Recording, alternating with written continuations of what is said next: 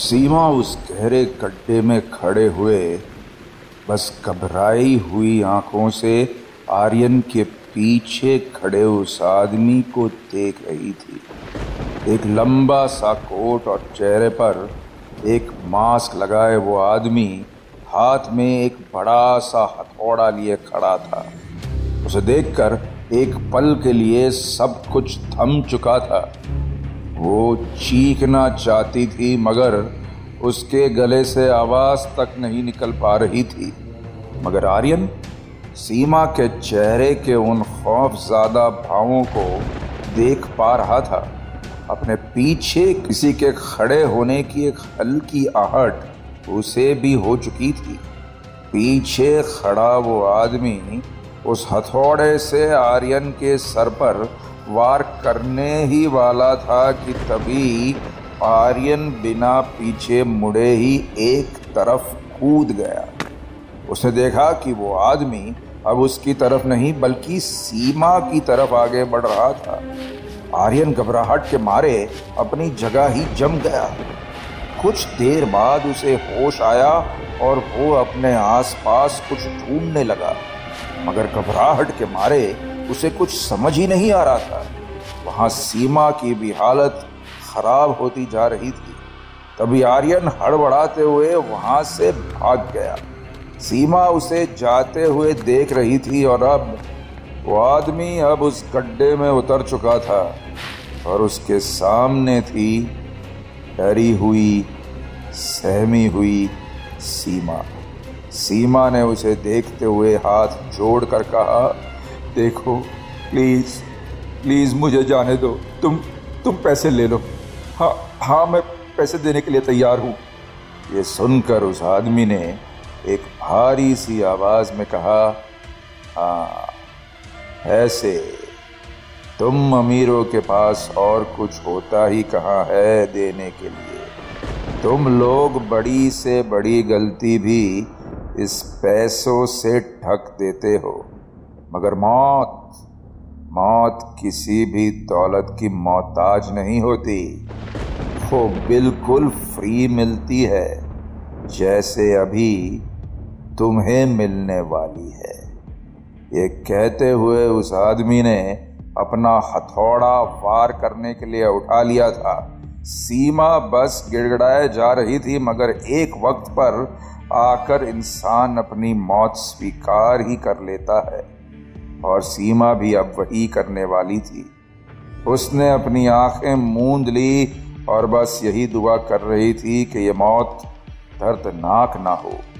वो कुछ देर ऐसे ही खड़ी रही और एक ज़ोर की आवाज़ से उसकी आँखें खुली और उसने देखा कि सामने आर्यन हाथ में एक मोटा सा लकड़ी का डंडा लिए खड़ा था और वो आदमी वो कहीं भी नहीं था।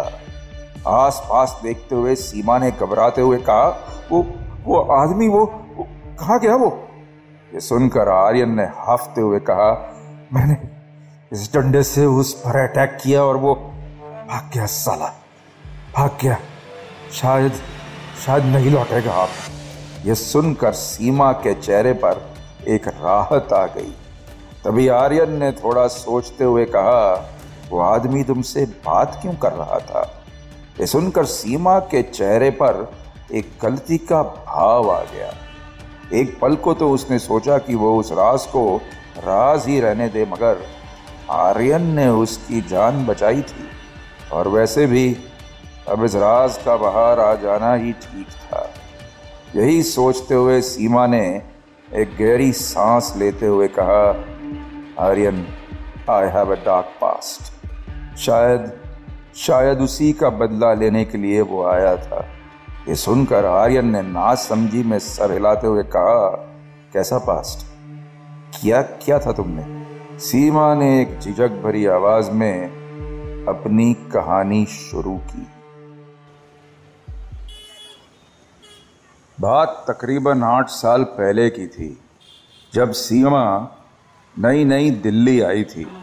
आते ही कामयाबी और पैसे का नशा उसकी आँखों पर छा चुका था। उसे गरीबी, बीमारी और गरीब बीमार लगते थे। ऐसे ही एक दोपहर सीमा के घर पर माहौल में गर्मा गर्मी थी। वो आँखों में गुस्सा लिए अपने लिविंग रूम के सोफे पर बैठी थी और उसके सामने हाथ पीछे बांधे उसकी मेड शालू खड़ी थी। शालू ने एक झिझक के साथ धीमी सी आवाज़ में कहा, मैडम मैडम, हमें सचमुच नहीं पता आपका ब्रेसलेट कहाँ है। आप खामका ही हम पर शक किए जा रहे हैं। ये सुनकर सीमा ने आवाज़ ऊँची करते हुए कहा, शक नहीं, सच है ये। शुरुआत से ही देख रही हूँ मैं तुम्हें। मेरी चीज़ें बड़ी पसंद आती है तुम्हें। हम्म? खुद खरीद नहीं पाई तो चोरी कर ली। शालू और भी ज़्यादा सहम चुकी थी, मगर फिर भी उसने थोड़ा समझाते हुए कहा, मैडम, हम चोरी क्यों करेंगे?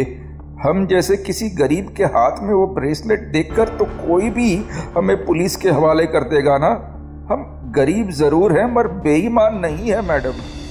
इस पर सीमा ने तपाक से कहा, तुम लोग बस कीड़े हो, कीड़े। साथ में बैठने की औकात नहीं है और सोचा कि मेरी चीज़ चुरा कर मुझ जैसी बन जाओगी हाँ? ये सुनने के बाद अब शालू के सब्र का बाँध टूट चुका था। उसने लगभग चीखते हुए कहा, देखो मैडम, औकात का बात मत करो। हमारे जैसे लोगों के पैसे छीन कर आप अमीर हो गई हैं तो उसकी शान बताने का ज़रूरत नहीं है। हम जा रहे हैं काम छोड़कर। शालू की आवाज़ में वो बुलंदी देखकर सीमा का गुस्सा अब सातवें आसमान पर पहुँच चुका था। उसने गुस्से में आकर अपने आसपास देखा और सामने रखा एक पेपर वेट उठाकर शालू के चेहरे पर दे मारा। एक चीख के साथ शालू ज़मीन पर गिर पड़ी और देखते ही देखते पूरा फर्श खून से लाल हो गया। अभी अचानक सीमा को होश आया। उसने देखा कि उससे बहुत बड़ी गलती हो गई थी। उसने जाकर शालू को उठाया तो वो दर्द से करहा रही थी। मगर माफ़ी मांगने का भाव अब तक सीमा के अंदर नहीं आया था। उसने उसे उठाते हुए एक ठंडी आवाज़ में कहा, ठीक है ठीक है। अब अब ज़्यादा नाटक करने की ज़रूरत नहीं है, ठीक है? चलो चलो हॉस्पिटल ले जाती हूँ। हम्म? तेरी मरम पट्टी करवा देती हूँ। चलो, उठो। कुछ देर बाद शालू जनरल वार्ड के एक बिस्तर पर लेटी थी और एक नर्स उसकी ड्रेसिंग कर रही थी। सीमा का गुरूर इतना बड़ा था कि वो उस जनरल वार्ड में अंदर कदम भी नहीं रखना चाहती थी। तभी नर्स बाहर आई और बोली, मैडम, बड़ी प्रॉब्लम हो गई है। ये सुनकर सीमा ने तनाव झाड़ते हुए कहा, कैसी प्रॉब्लम हम्म कैसी प्रॉब्लम मैंने कहा था ना कि मैं उसे कुछ पैसे दे दूँगी। ये सुनकर उस नर्स ने गंभीर सी आवाज़ में कहा, वो बात नहीं है, मैडम। आपकी मेड की आँख का घाव बहुत गहरा है। She can be partially blind for life अभी तो वो दवाइयों के असर में है। लेकिन जब उसे पता चलेगा तो वो पुलिस कंप्लेन तो ज़रूर करेगी। ये सुनकर सीमा की जान उसके हलक तक आ गई। उसने नर्स के पास आकर धीमी सी आवाज़ में कहा, देखो, मुझे कोई भी टेंशन नहीं चाहिए। ये केस रफा दफ़ा करो, प्लीज़। नर्स ने थोड़ा सोचते हुए कहा हाँ रफा दफ़ा हो तो जाएगा, लेकिन ऊपर तक पैसे खिलाने पड़ेंगे। बीस लाख तो लगेंगे ही। सीमा ने बिना कुछ सोचे समझे कहा, ठीक है ठीक है that's okay but just make this problem go away okay ये सुनकर नर्स ने कुटिल मुस्कान के साथ कहा, हो जाएगा मैडम, आप बस पैसे कैश में ही देना। ये सुनकर सीमा के भी चेहरे पर एक मुस्कान थी। वार्ड की खिड़की के अंदर जागते हुए उसने एक नज़र शालू को देखा और कहा, ठीक है, ऐसे पहुँच जाएँगे। और इतना कहकर वो वहाँ से चली गई। सीमा की कहानी सुनकर आर्यन बस सीमा को देखे जा रहा था। बात खत्म होने के बाद आर्यन ने बस यही पूछा, वो हॉस्पिटल, कौन सा हॉस्पिटल था वो? सीमा ने थोड़ा याद करते हुए कहा, कोई मूलचंदानी हॉस्पिटल था। आर्यन भी एक पल को खामोश हो गया। कुछ देर बाद उसने थोड़ा सोचते हुए कहा, चलो we have to get going come on इस जगह पर अब हम और नहीं रुक सकते। ये सुनकर सीमा ने पहला कदम बढ़ाया ही था कि अभी दर्द के मारे उसके मुँह से आ निकल। आर्यन ने एक नज़र उसके पैर को देखा तो वहाँ गड्ढे में गिरने की वजह से मोच आ गई थी उसे। सीमा अब दर्द की वजह से ज़मीन पर बैठ गई। आर्यन ने उसका हाथ थामते हुए कहा, Seema you will have to get up यहाँ बहुत खतरा है प्लीज़ गेट अप सीमा ने एक नज़र आर्यन को देखा और एक गहरी सांस लेते हुए कहा, तुम्हें अकेले जाना होगा, Aryan because I can't move my leg Aryan ने एक सहमी हुई आवाज़ में कहा, क्या कह रही हो तुम? तुम तुम यहाँ नहीं रुक सकती। मौसम खराब है और हालात भी okay so now come on let's go मगर सीमा अब हार चुकी उसने थोड़ा समझाते हुए कहा डोंट वरी अबाउट मी तुम जाओ Arya. And and get help मुझे साथ लेकर जाओगे तो शायद हम दोनों ही कहीं नहीं पहुँच पाएँगे। You should go alone Aryan please ये सुनकर आर्यन मायूस हो चुका था। वो समझ सकता था कि सीमा सच कह रही थी। उसने एक दिलासा देते हुए कहा, तुम तुम बस कहीं जाना मत ओके मैं मैं मदद लेकर आता हूँ। इतना कहकर आर्यन वहाँ से चला गया और सीमा वहीं दर्द से जूझते हुए बैठी रही। राजीव इस वक्त बंगले के दरवाजे पर खड़ा, बाहर के माहौल को देख रहा था। उसकी नज़र तो कहीं एक जगह टिकी थी, मगर मन दसों दिशाओं में भाग रहा था। तभी पीछे से राधा आकर उसके पास खड़े होते हुए बोली, क्या हुआ सर? आज आपने खाना भी नहीं खाया?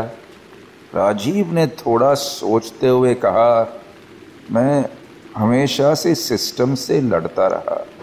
सोचा था, जहाँ भी रहूँगा, अपना मोटिव नहीं भूलूँगा। मगर आज लोग मेरे सामने मर रहे हैं और मैं कुछ नहीं कर पा रहा हूँ, राधा। ये कहते हुए राजीव की आवाज़ में मायूसियत थी। राधा ने थोड़ा समझाते हुए कहा, आप खुद को दोष क्यों दे रहे हैं, सर? इस सिचुएशन में तो कुछ भी नहीं किया जा सकता। इस पर राजीव ने थोड़ा परेशान होते हुए कहा, आखिर ये हो कैसे सकता है? उस आदमी को कैसे पता चल जाता है कि इस बंगले में कौन कहाँ है? जैसे वो हर वक्त हम पर नज़र रखे हुए हैं। ये कहकर राजीव एक पल को खामोश हो गया। जैसे उसे कुछ याद आ चुका था। उसने आवाज़ में एक उतावलेपन के साथ कहा, वो वो नज़र रख रहा है हम पर, राधा। इस घर में मुझे एक सीसीटीवी कैमरा तो मिला था। मुझे लग रहा है कि उस जैसे और भी कैमरास हैं यहाँ। हमें ढूंढना होगा उन कैमरास को। इतना कहकर राजीव तेज कदमों से चलता हुआ अंदर लिविंग रूम में चला गया। और राधा भी बिना कुछ बोले उसके पीछे चल दी। अब राजीव उस लिविंग रूम में रखी हर चीज़ को ध्यान से चेक कर रहा था। और कुछ देर बाद उसकी ये कोशिश रंग लाने लगी। कमरे के हर सामान जैसे कुशन बल्ब यहाँ तक कि पंखे तक में कैमरा लगा हुआ था। कुछ देर की कोशिश के बाद राधा ने थोड़ा सोचते हुए कहा, सर, इस पूरे घर में न जाने कितने कैमरास होंगे। उन्हें ढूंढना तो इम्पॉसिबल है। ये सुनकर राजीव ने तपाक से कहा, सारे घर के नहीं, सिर्फ़ हमें इस एक कमरे के कैमरास ऑफ़ करने होंगे, बस। वो खुद को बड़ा चालाक समझता है। ये कैमराज उसकी आँखें हैं। और जब आँखें नहीं रहेंगी तो उसे कुछ दिखाई कैसे देगा? आज से हम सब इसी कमरे में रहेंगे, ताकि उसे पता ही ना चल पाए कि हम क्या कर रहे हैं। हम्म ये सुनकर राधा ने बस हामी में अपना सर हिला दिया। सभी कैमरास को निकाल लेने के बाद राजीव ने राधा को कहा, तुम पूरे घर की तलाशी लो और देखो कि वो आदमी इतनी आसानी से इस बंगले में कैसे आ जा सकता है be a secret trap door or something somewhere. ये सुनकर राधा ने हामी में सर हिलाते हुए कहा और, और सर आप आप कहाँ जा रहे हैं इस पर राजीव ने बाहर जाते हुए कहा मैं जाकर कुछ ढूँढने की कोशिश करता हूँ शायद इन कैमरास का कंट्रोल रूम ही मिल जाए हुँ? और तुम साथ ही साथ पुलिस स्टेशन को कांटेक्ट करने की कोशिश करते रहना। We need to get out of this place A S A P okay इस पर राधा ने उसे थोड़ा समझाते हुए कहा, सर, इस वक्त तो पुलिस स्टेशन में कोई भी नहीं रहेगा। हाई टाइड के वक्त 10-15 दिन के लिए थाना खाली हो जाता है, ये तो आप जानते हैं। ये सुनकर राजीव खामोश था। तभी राधा ने एक फ़िक्र भरी आवाज़ में कहा, और सर, ऐसे बाहर अकेले जाने में भी तो खतरा है। हो सकता है कि वो आदमी अकेला ना हो। हो सकता है उसके साथ और भी लोग हों। राजीव ने पलटकर बस इतना कहा, रिस्क तो लेना पड़ेगा राधा, वरना ये जान तो ऐसे भी जाने वाली है। और इतना कहकर राजीव घर से बाहर चला गया। बाहर बारिश और तेज हवा अब भी ज़ोर शोर से चल रही थी। एक जगह पर ठीक से खड़ा होना तक मुश्किल था। और इसी तूफ़ान के बीच राजीव उस बड़े से बंगले के बाहर दीवारों पर बने दरवाजे और खिड़कियाँ चेक कर रहा था। इतनी बड़ी प्रॉपर्टी को इन्वेस्टिगेट करना कोई आसान काम नहीं था।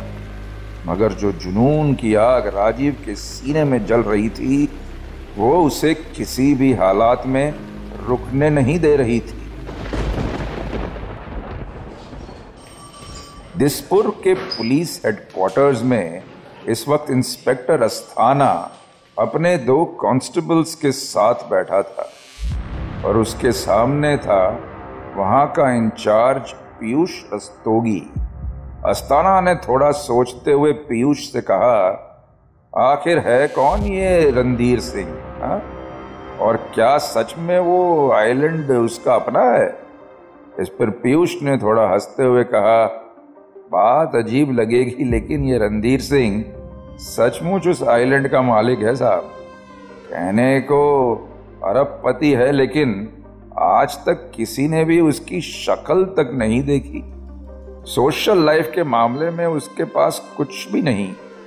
ये सुनकर अस्ताना एक गहरी सोच में पड़ चुका था। उसने फिर एक गंभीर सी आवाज़ में कहा, मुझे उस आइलैंड पर जाना है। एनी हाउ पीयूष ने तपाक से कहा इम्पॉसिबल है सर इस तूफ़ान में और हाई टाइड में कोई भी फेरी वाला आपको उस आइलैंड तक नहीं ले जा सकता। जान की फ़िक्र तो सभी को होती है ना, अस्ताना साहब? इस पर अस्ताना ने एक दबी सी आवाज़ में कहा, इस जान का क्या करोगे, जब नौकरी ही नहीं रहेगी? देखिए, ऊपर से प्रेशर आ रहा है। मुझे किसी भी हालात में वहाँ पहुँचना ही होगा। इस पर पीयूष ने बस अपना सर हिला दिया। थोड़ा सोचते हुए अस्थाना ने कहा आप कह रहे हैं कि पानी के रास्ते वहाँ नहीं पहुँचा जा सकता। तो मजबूरन मुझे हवा के रास्ते से जाना होगा। हम्म? ये सुनकर पीयूष के चेहरे पर एक हैरानी छा चुकी थी। अस्थाना ने एक कुटिल मुस्कान के साथ कहा I need you to arrange a helicopter for me right now आगे क्या होगा? जानने के लिए tune in to the audio film project with director Vikram Bhatt Monday to Saturday रात नौ बजे। साथ ही से सुनिए रेड एफएम इंडिया और सभी लीडिंग पॉडकास्ट एप्स पर। रेड एफ़एम पर जाते रहो।